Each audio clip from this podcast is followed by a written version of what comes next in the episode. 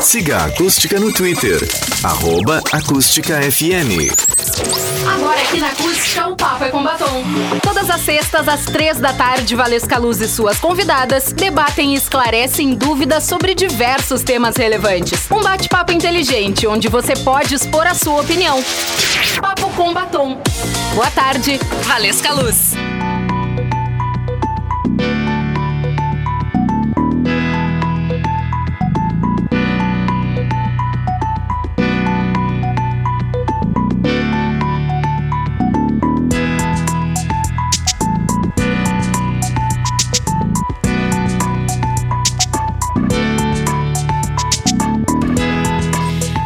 Horas 14 minutos, 13 e 14, boa tarde. Começando o papo com batom nessa tarde chuvosa de sexta-feira aqui na Costa Doce, Camacoa e região. Excelente tarde de sexta-feira para você. Eu sou Valesca Luz e juntos e juntas nós iremos até as 4 horas da tarde com muita informação dentro do Papo com Batom, aquele programa feminino que aborda projetos e histórias representadas por mulheres. Até as 4 horas eu te convido a participar do programa pelo nosso WhatsApp 51986369700, a forma de você mandar aquele alô, interagir conosco, sugerir a sua uh, ideia de pauta, talvez, algum assunto legal que você queira que nós possamos tratar, só mandar pelo nosso WhatsApp que a gente vai interagindo então até as 4 horas da tarde. A gente começa o programa te convidando também a assistir lá pelas nossas redes sociais. Estamos ao vivo em vídeo, pelas nossas plataformas digitais, lá no facebook.com.br lá no youtube.com.br também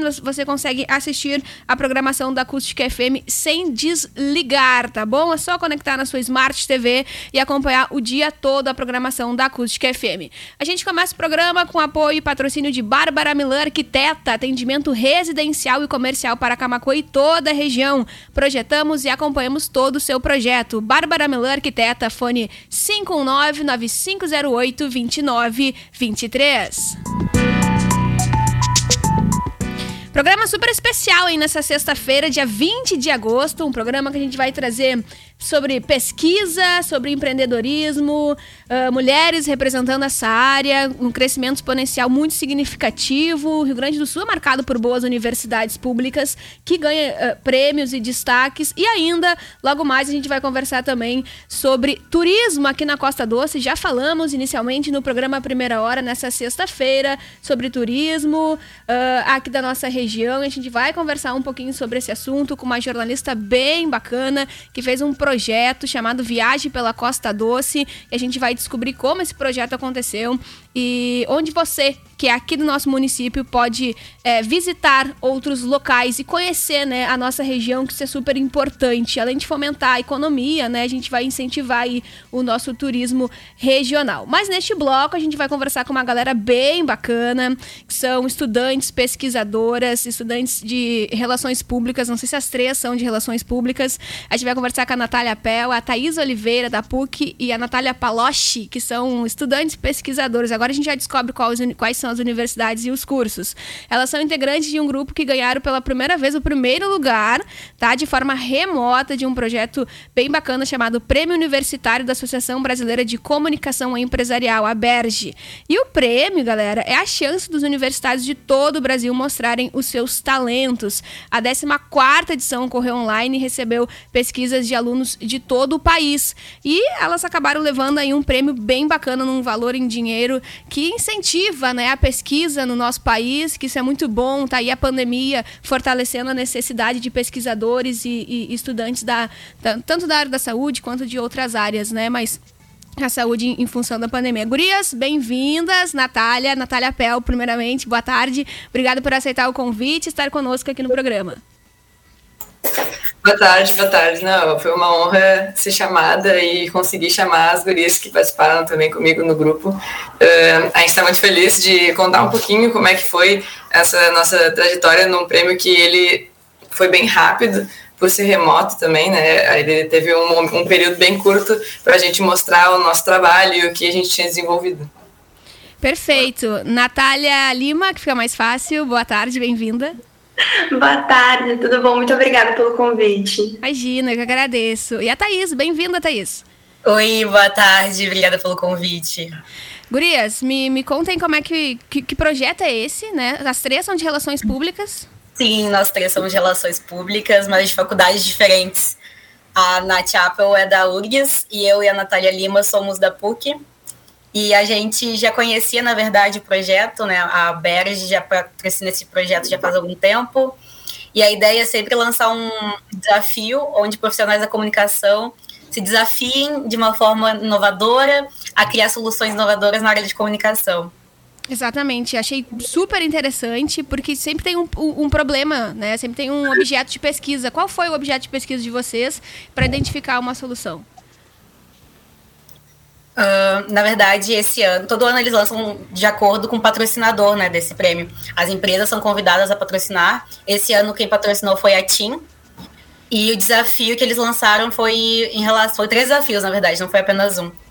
Né, que era mostrar a importância da conectividade. Uh, os outros dois também eram todos em volta da questão da conectividade, dessa visão negativa que às vezes a gente tem em relação às conexões e mostrar que as operadoras podem sim se juntar e fazer coisas diferentes a favor da comunidade, né? Como que a gente poderia comunicar tudo isso junto de uma forma diferente que funcionasse para melhorar ainda mais a imagem das, das operadoras. Quanto tempo de pesquisa, Gurias?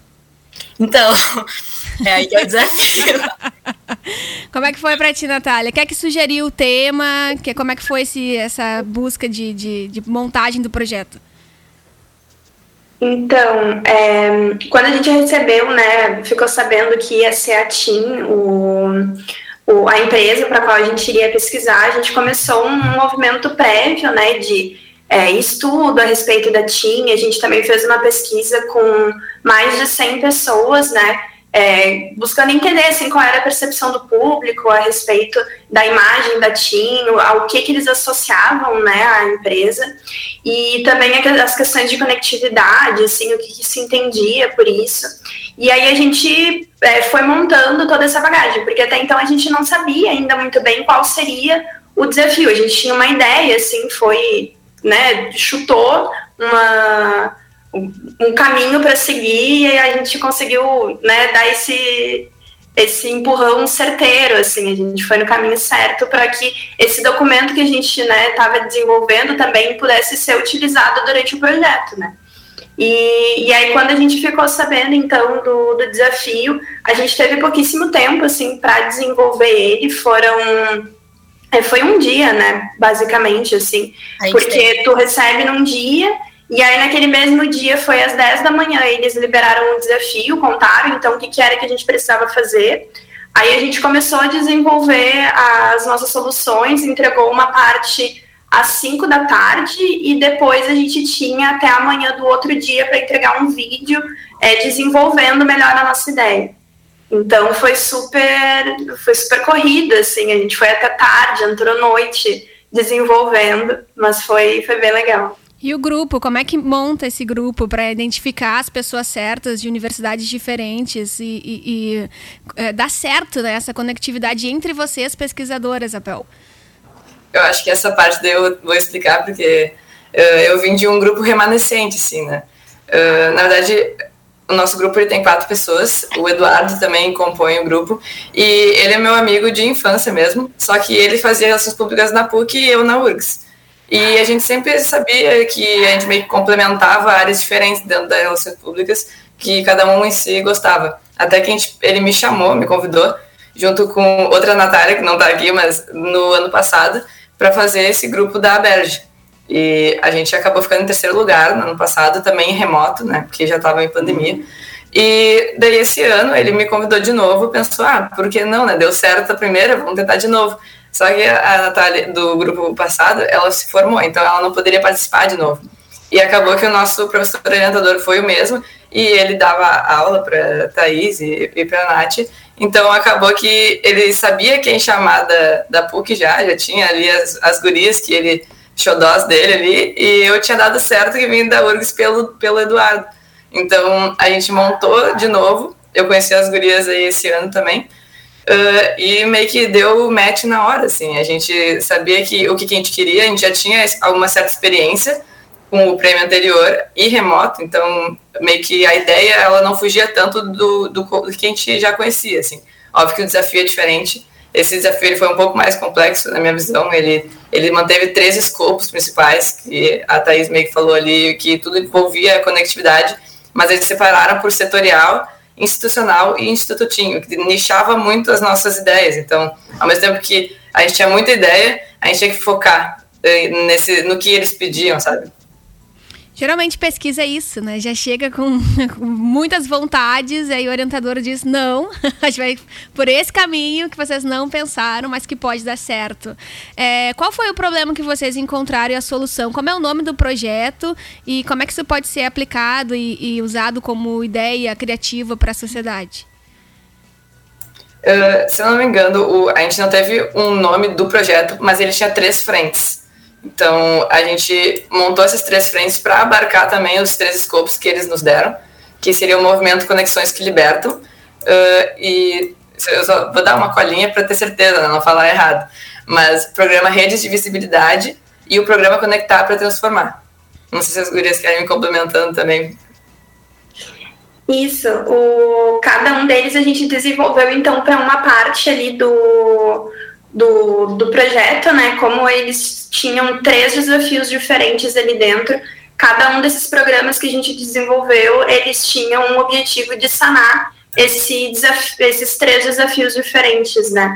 E, mas ao todo, assim, a ideia era que eles complementassem essa ideia de conectividade, de é, melhorar a imagem da conectividade e também das operadoras de, de celular e, e telefonia móvel para a sociedade eu acredito que muito assim desse das soluções que a gente trouxe ali no, no desafio, elas têm um objetivo assim também não só para a sociedade, mas acho que para a gente também foi muito legal de pensar em soluções viáveis em primeiro lugar, né? Porque às vezes a gente chega num prêmio desse tamanho e vem com umas ideias assim absurdas, né? Que, ou muito básicas também que não vão fazer a diferença que precisam que faça, né? E eu acho que para nós assim teve um crescimento muito grande no desenvolvimento das ideias também. Mas para a sociedade eu acredito que esse esse programa ele pudesse ajudar muito assim no que a gente trouxe de desenvolver essa percepção de que sem a conectividade, principalmente na pandemia, muitas coisas, muitos setores da sociedade não teriam, não poderiam ter continuado, sabe? Então eu acho que vem muito nesse caminho, assim, esse desenvolvimento da, do, do nosso programa. Perfeito. Acredito também que tenha acontecido outras coisas, que a gente trouxe outras reflexões ao longo do trabalho, né? Que foi a questão de muitos lugares, por exemplo, não terem nem acesso à internet, além da internet, a questões como luz, energia elétrica, que é o básico, para ter essa conectividade, né? E como que essas empresas poderiam fazer diferença social para esses lugares também. E foi algo que a gente conseguiu trazer junto nessa pesquisa. Perfeito. Para encerrar, a gente tem mais quatro minutos, Gurias. O que diferenciou a pesquisa de vocês para as pesquisas de, de, estudantes de todo o país para consagrar esses 10 mil aí que vocês vão dividir? Eu acredito que uh, foi a consistência assim, da nossa ideia, porque a gente não partiu do que só das ações. A gente teve todo um, diagnóstico, um prognóstico do que, que deveria, deveria, entre aspas, né, ser feito. Uh, e também visando o longo prazo. Então, pegando mesmo uma sociedade bem realista, assim, bem um momento realista que a gente tem no Brasil, porque às vezes a gente tem muitas ideias, mas para aquele contexto não serve naquele momento, sabe? Então a gente a gente quis botar muito o pé no chão para saber uh, aonde estão as falhas ou, ou aquele ruído na comunicação da TIM, para que no futuro a gente consiga fazer com que os objetivos deles sejam cumpridos, sabe? Então acho que a consistência foi um dos nossos diferenciais assim, no planejamento. Perfeito. Para vocês, gurias, Thaís? Uh, ah, para mim, uma das principais coisas foi a gente ter antecedência para poder ter pesquisado tudo, se planejado antes, pesquisar sobre a empresa, pesquisar sobre possíveis temas que poderiam acontecer no desafio. Então a gente já foi um pouco mais com uma visão diferente do que os outros grupos por isso, assim, porque a gente teve mais consistência antes também no pré-projeto, pré-desafio. Lima. Eu concordo muito com o que as gurias falaram e acredito também que o fato de nós estarmos no final da graduação também traz para a gente uma consistência de ideias e de posicionamento, até no momento assim de apresentar e defender o nosso caso, defender é, tudo aquilo que a gente tinha imaginado, né, de solução para tinha. Eu acredito que muito do nosso crescimento assim na graduação se é, acabou refletindo ali no, no momento, né, de defender as nossas ideias.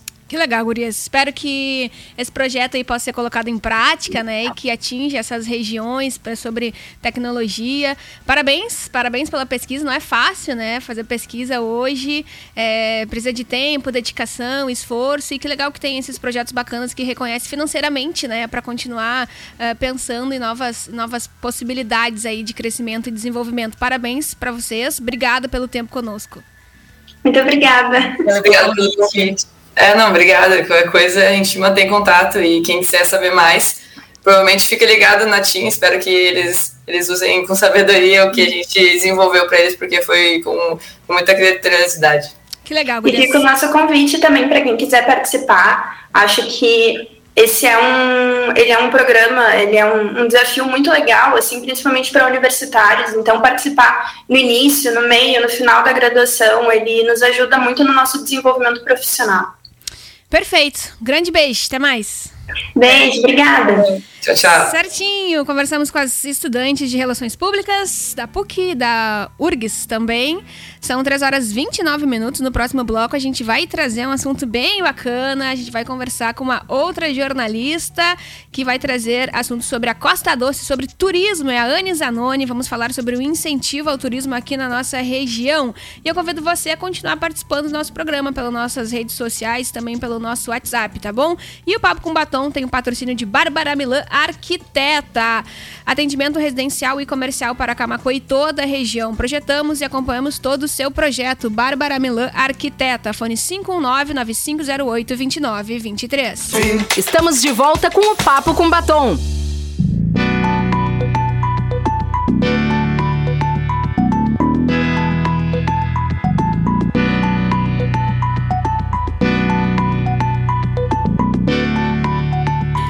3 horas 37 minutos, 13 h 37 de volta com o Papo com Batom até as 4 horas da tarde, convidando você a participar conosco em 51986369700. 17 graus a temperatura em Camacuã, de tempo fechado, tempo nublado aqui, você vai participando conosco pelas nossas redes sociais também. Alô, Iva Araújo da Cunha, participa, manda um boa tarde meninas lá no Facebook, facebook.com acústica FM.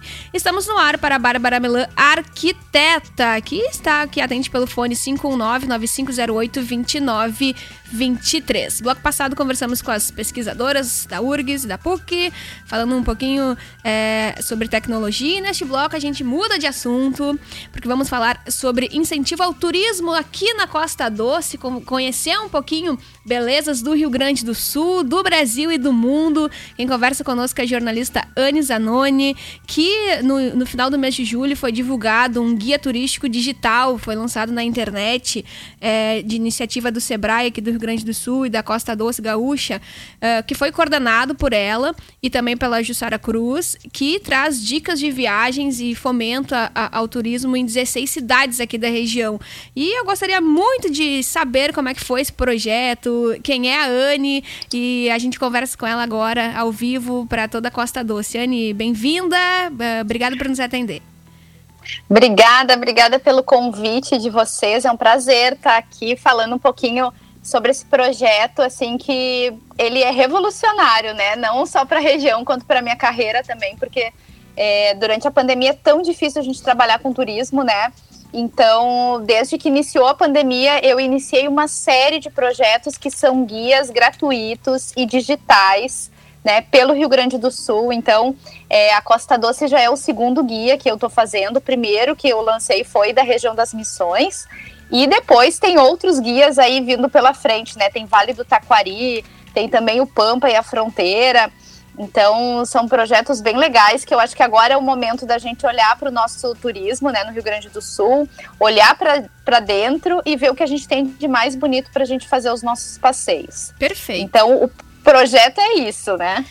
perfeito. A pandemia tá aí já pedindo, né, um refúgio, pedindo um tempo, né, descansar, conhecer um lugar diferente, sair de dentro de casa. Por mais que uh, saibamos que estamos dentro da pandemia ainda, os cuidados são necessários, mas a gente tem já um aumento é, simbólico da vacinação, que isso é muito legal, que isso ajuda muito e, e fomenta a economia e um possível retorno, né? E o turismo vem agora, acredito eu, que vai ser muito fomentado do segundo semestre para o próximo, próximo ano em função dessa melhora da saúde. Como é que foi para ti esse teu trabalho? E, a, te, primeiro, te apresento aqui para Costa Doce. Conta para nós quais são os lugares que tu já visitou para a gente poder chegar aqui no, no guia turístico. Bom, então tá. É, para quem não me conhece, né, eu sou, sou uma jornalista bem de formação tradicional, né? Comecei a minha carreira é, dentro de um jornal tradicional aqui do Rio Grande do Sul, né, do grupo RBS, e depois não parei mais. Então sempre fui guiando aí a minha carreira é, dentro do jornalismo de viagem, é, fazendo meus projetos pessoais, né? Hoje eu comando uma plataforma que o nome é Travel Terapia. É, até já convido né, o pessoal para seguir no Instagram, que é Travel Terapia, e tem um blog também. Então, assim, o guia, né, como eu falei, ele é justamente isso, que é um momento para a gente começar a pensar no turismo do Rio Grande do Sul. Dentro da Costa Doce, então eu fiz, é, eu fiz quatro viagens, né, porque a Costa Doce tem um território muito extenso, né, então a gente começou em Guaíba e foi até o Chuí. Então são 16 municípios que vocês vão encontrar no guia e são esses 16 municípios que eu fiz as viagens. Foi num momento bem uh, é, tenso, assim, né, do Rio Grande do Sul, porque a gente começou, um, a gente já não estava não tava com bandeira preta, então estava tudo bem, né, um pouquinho mais tranquilo, que foi ali aquele final de ano, só que depois eu peguei aquela fase ali de fevereiro, que deu a bandeira preta, e aí deu uma estagnada, assim, né, na verdade... Entre o Natal e o Ano Novo deu uma estagnada. Depois, quando reabriu, eu fiz as viagens e assim que eu voltei das viagens, tudo fechou de novo. Então, é, eu consegui visitar os lugares, então são esses 16 municípios, né? E dentro dos 16 municípios tem muitas atrações, tem uh, uh, dicas de hotel, tem dica de restaurante. Então é isso que vocês vão encontrar. Então tem Guaíba, tem Barra do Ribeiro, Tapes, Arambaré, Camaquã, Piratini, São Lourenço do Sul, Pelotas, Morro Redondo, Arroio Grande, Jaguarão, Rio Grande, Tavares, São José do Norte, Santa Vitória do Palmar e Chuí. Então tem muita coisa legal para ver. Tu é natural de qual cidade? Eu nasci em Porto Alegre e hoje eu moro em Canoas, que fica aqui do lado, né, de, de Porto Alegre. E já, já, já tinha explorado a Costa Doce? Já, já tinha como ideia conhecer aqui a nossa região? eu conhecia coisas bem básicas, assim, né? Uh, conhecia já Pelotas, né? Já tinha ido para Pelotas, já tinha ido para o Chuí, para Rio Grande, mas só, assim, eu tinha ouvido falar. E ainda era aquelas visitas, assim, que, por exemplo, Chuí eu só dava uma passadinha porque eu ia para o Uruguai. E aí eu passava por Santa Vitória do Palmar, assim, só na estrada. E, e pensava assim, ah, essa cidade não deve ter nada. E na verdade eu fiquei encantada. Acho que assim, a Santa Vitória do Palmar e Tavares foram as cidades que mais me chamaram a atenção, assim, por causa da natureza. É, como ainda é selvagem a natureza, mas tem um potencial turístico muito grande.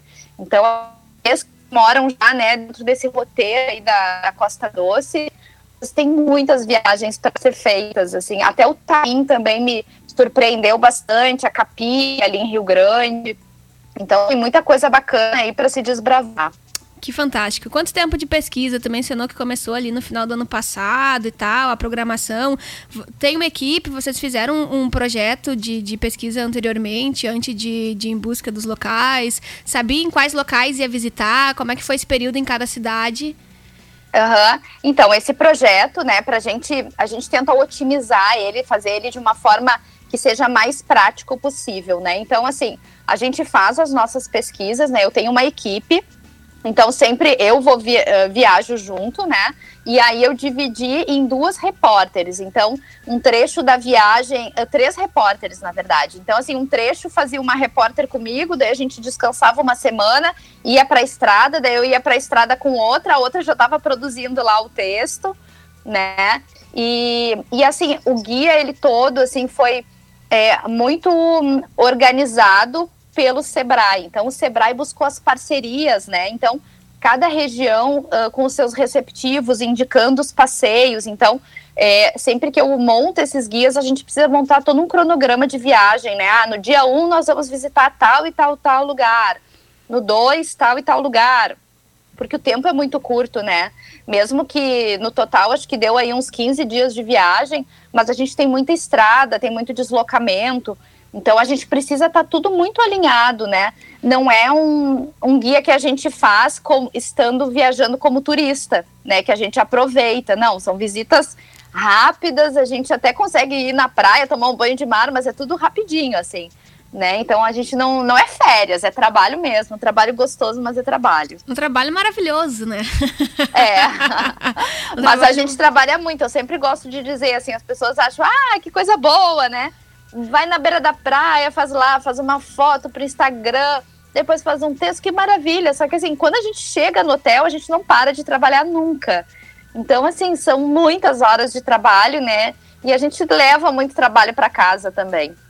Fotografias lindas que inspira realmente. É uma estratégia muito interessante do projeto de vocês, que fomenta o, o turismo que eu acredito que nós conversávamos hoje pela manhã, uh, Anne, em outro programa, é, realmente criticando assim a falta de conhecimento da própria região e não conhecer as cidades ao redor, né? E às vezes a falta de, de incentivo público, né? De políticas públicas, a falta de, de é, às vezes de alguns empreendimentos, né? Que não oferecem tais tipos de serviço e a, a, o turismo em si, que não é fomentado aqui na nossa região. A gente cerca muito lá para a região central do Rio Grande do Sul e outros locais que são mais famosos de turismo e acaba esquecendo que aqui na nossa região também tem muitos lugares bacanas, mas que, sei lá, por falta de informação ou que não é amplamente divulgado, é, não tem esse conhecimento. Eu acho que esse guia turístico chegou numa hora bem bacana, foi uma estratégia muito legal é, em função dessa necessidade de sair de casa, né? Além de fomentar a economia também, né?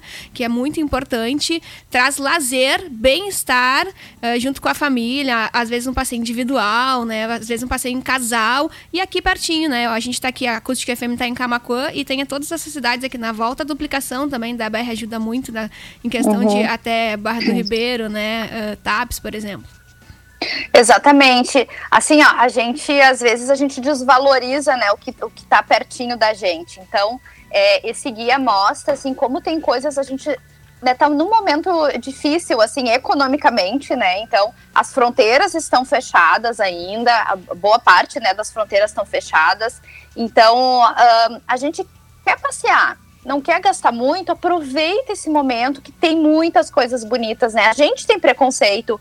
Eu não imaginava que eu fosse encontrar tantos lugares lindos, né? E de acesso fácil, porque não é difícil né? Bem como tu falou, as estradas elas estão duplicadas, elas não tão difíceis, né, de, de acessar.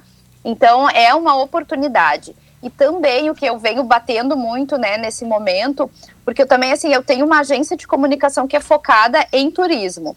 Então assim, esse é o momento da gente divulgar o turismo, né? Então as pessoas precisam conhecer para se organizar, para ver assim como tem coisas legais que precisam e que podem ser descobertas.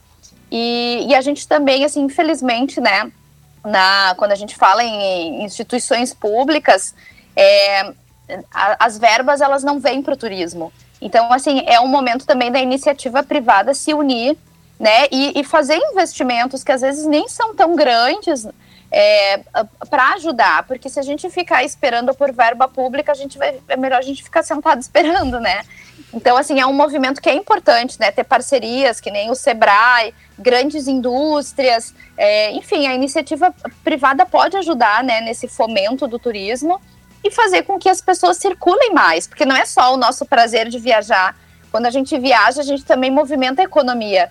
E tem muitas famílias que dependem dessa economia, né? Pequenos produtores, é, até os municípios, né? Girar a economia dos municípios, movimentar hotel, restaurante.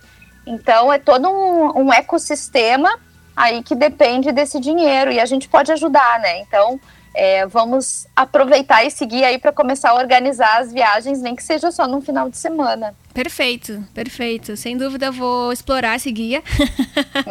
vou explorar, iniciar aqui com a Costa Doce, né, que é a minha região, e depois eu vou invadir novos locais aí dentro do Rio Grande do Sul, que também tem belezas naturais incríveis e histórias muito bacanas, que dá para passar vários finais de semana, às vezes alguns dias, né, conhecendo essas regiões. No Rio Grande do com Sul, certeza. quais são as dicas de viagem que tu traz para o Rio Grande do Sul, as mais uh, belezas naturais, dentro da nossa realidade pandêmica, Costa né? Doce? Vamos falar de Costa Doce? Pode ser, ou... pode ser. Traz Costa Doce, depois a gente muda de região. Bom, é, na Costa Doce eu acho que é, tem uma diversidade, assim, né, de paisagens. Então ali um, vocês vão encontrar ali na região de Tapes, Arambaré, que fica pertinho de vocês. Vocês vão encontrar cenários assim de lagoas, muitas butiazal, figueiras centenárias, casarões. Então dá para ter essa conexão com a natureza. Depois a, a, gente tem aí uma parte toda de turismo histórico, né, de prédios históricos. Camacuã, por exemplo, tem, né, alguns prédios históricos. Vocês estão pertinho também de Piratini, que é a primeira capital farroupilha, que tem muita história, tem prédios lindos. É, depois a gente tem Pelotas com prédios lindos. Jaguarão também, né, tem uma parte histórica também incrível. E depois a gente tem natureza pura e selvagem ali com Tavares. Tavares é um lugar que eu já tinha ouvido falar, mas eu não conhecia. E que, assim, inclusive tem um vídeo dentro do meu Instagram só sobre Tavares, que, assim, ó, é impressionante encontrar deserto, lagoa e uma praia que parece Nordeste. Ninguém, as pessoas não acreditavam, nem eu acreditei que eu estava numa praia de areia branquinha, coqueiro, claro, para chegar lá eu precisei chegar de 4x4, né? Então, assim, de tão selvagem que é, mas lindíssimo, né? Então, assim, uma experiência única. E aí, no fim de tarde, a gente abre um espumante ali, ó, e fica só de boa na lagoa, né? Então, assim, Lembrando ó, que isso é só uma produção fotográfica, né? Ah, sim. é só pra assim, fazer a, a foto. As fotos não foram difíceis de fazer. Eu não, assim, se quem pegar o guia vai ver que as fotos estão lindíssimas. Eu não sou fotógrafa, e eu fiz todas as fotos com o iPhone. Então, assim, uh, e vocês vão ver que as fotos estão lindas, porque os cenários são lindos, né? Então, uh, tem aí o, esse grande privilégio que também a gente teve sorte, né? A gente fez a viagem é, numa época de primavera, verão, então a gente teve muitos dias de sol. Então, boa parte dessas fotos, elas são todas feitas por mim, Uh, ou pela minha equipe, né? As pessoas estavam viajando comigo. Inclusive, tem várias, assim, que são muito vazias, porque a gente estava viajando numa época de pandemia, não tinha outros turistas, né? Era gente que estava viajando. Então, são cenários lindos. E quando a gente fala de outros lugares do Rio Grande do Sul e que eu venho des descobrindo por aí, eu diria, eu acho que a gente tem um grande diamante na região das Missões, ali com Santo Ângelo, São Miguel das Missões, é, São Pedro do Butiá, que as pessoas não conhecem, que, que é lindo. Então, tem vários municípios, um do ladinho do outro, ali, que rende alguns roteiros bem interessantes, né? Quando a gente vai mais para o norte do estado. O Pampa, agora, que, que é a região que eu estou fazendo, e que eu devo voltar para lá na, na outra semana, ali na última semana de agosto, é precioso também, né? Daí tem todas as vinícolas, a gente relaciona muito as vinícolas ao à Serra Gaúcha, mas o Pampa tá dando um show em termos de vinícola, né?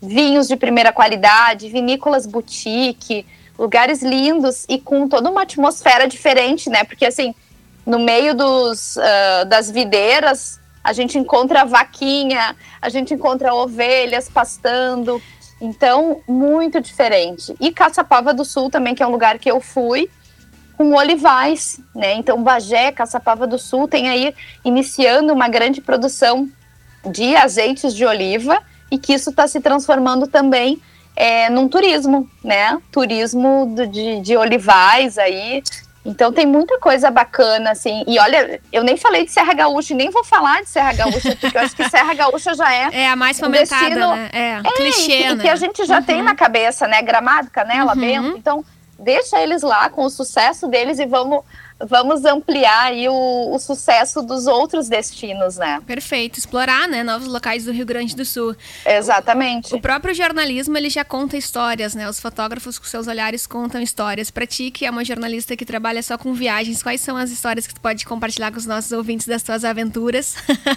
uma bacana. Nossa, eu tenho, eu tenho muitas histórias, né? Porque eu trabalho com jornalismo e viagem faz aí quase uns 20 anos, né? Então, assim, é, antes da pandemia, eu fazia, eu, já, eu fiz já muita coisa internacional, né? Então, desde uh, cruzeiro para ver a aurora boreal, e aí um cruzeiro que a gente teve que voltar para a fronteira da Rússia porque a gente pegou um temporal no meio do no meio da, da viagem, né? Até coisas muito bizarras assim. Agora, a última coisa que, que aconteceu é, e que eu fiquei rindo, assim, né? Que em Caçapava do Sul ali a gente fez em um dia eu fiz duas trilhas, né? Percorri acho que mais de oito quilômetros em trilha. Uma das trilhas eu quase morri de medo para subir uma pedra ali na região de Guaritas, em Caçapava do Sul, que é lindíssimo. Mas para descer a tal da pedra, gente, eu comecei a passar mal, achei que eu fosse cair. E daí pensei assim, meu Deus do céu, eu vou cair, não vou ver meu filho porque eu vou morrer aqui. e depois de toda aquela trilha ali, de quase oito horas de trilha, ainda peguei estrada, fiquei mais cinco horas na estrada. Aí eu chego em casa e tem que dar atenção para a criança, né? Ainda tive que ir no McDonald's levar ele às nove da noite, depois de todo esse dia, assim. Então tem coisas que vão acontecendo, assim, né? E que são. que, que fazem parte do, do jogo, né? E aí a gente conhece também muita gente legal, muita gente importante, né, na, nas cidades. Então, é ruim, né? Porque a gente deve, eu deveria, tipo, cada vez que começar a fazer um, um, diário, né, de viagem, assim, das coisas engraçadas. Mas aos poucos eu vou lembrando.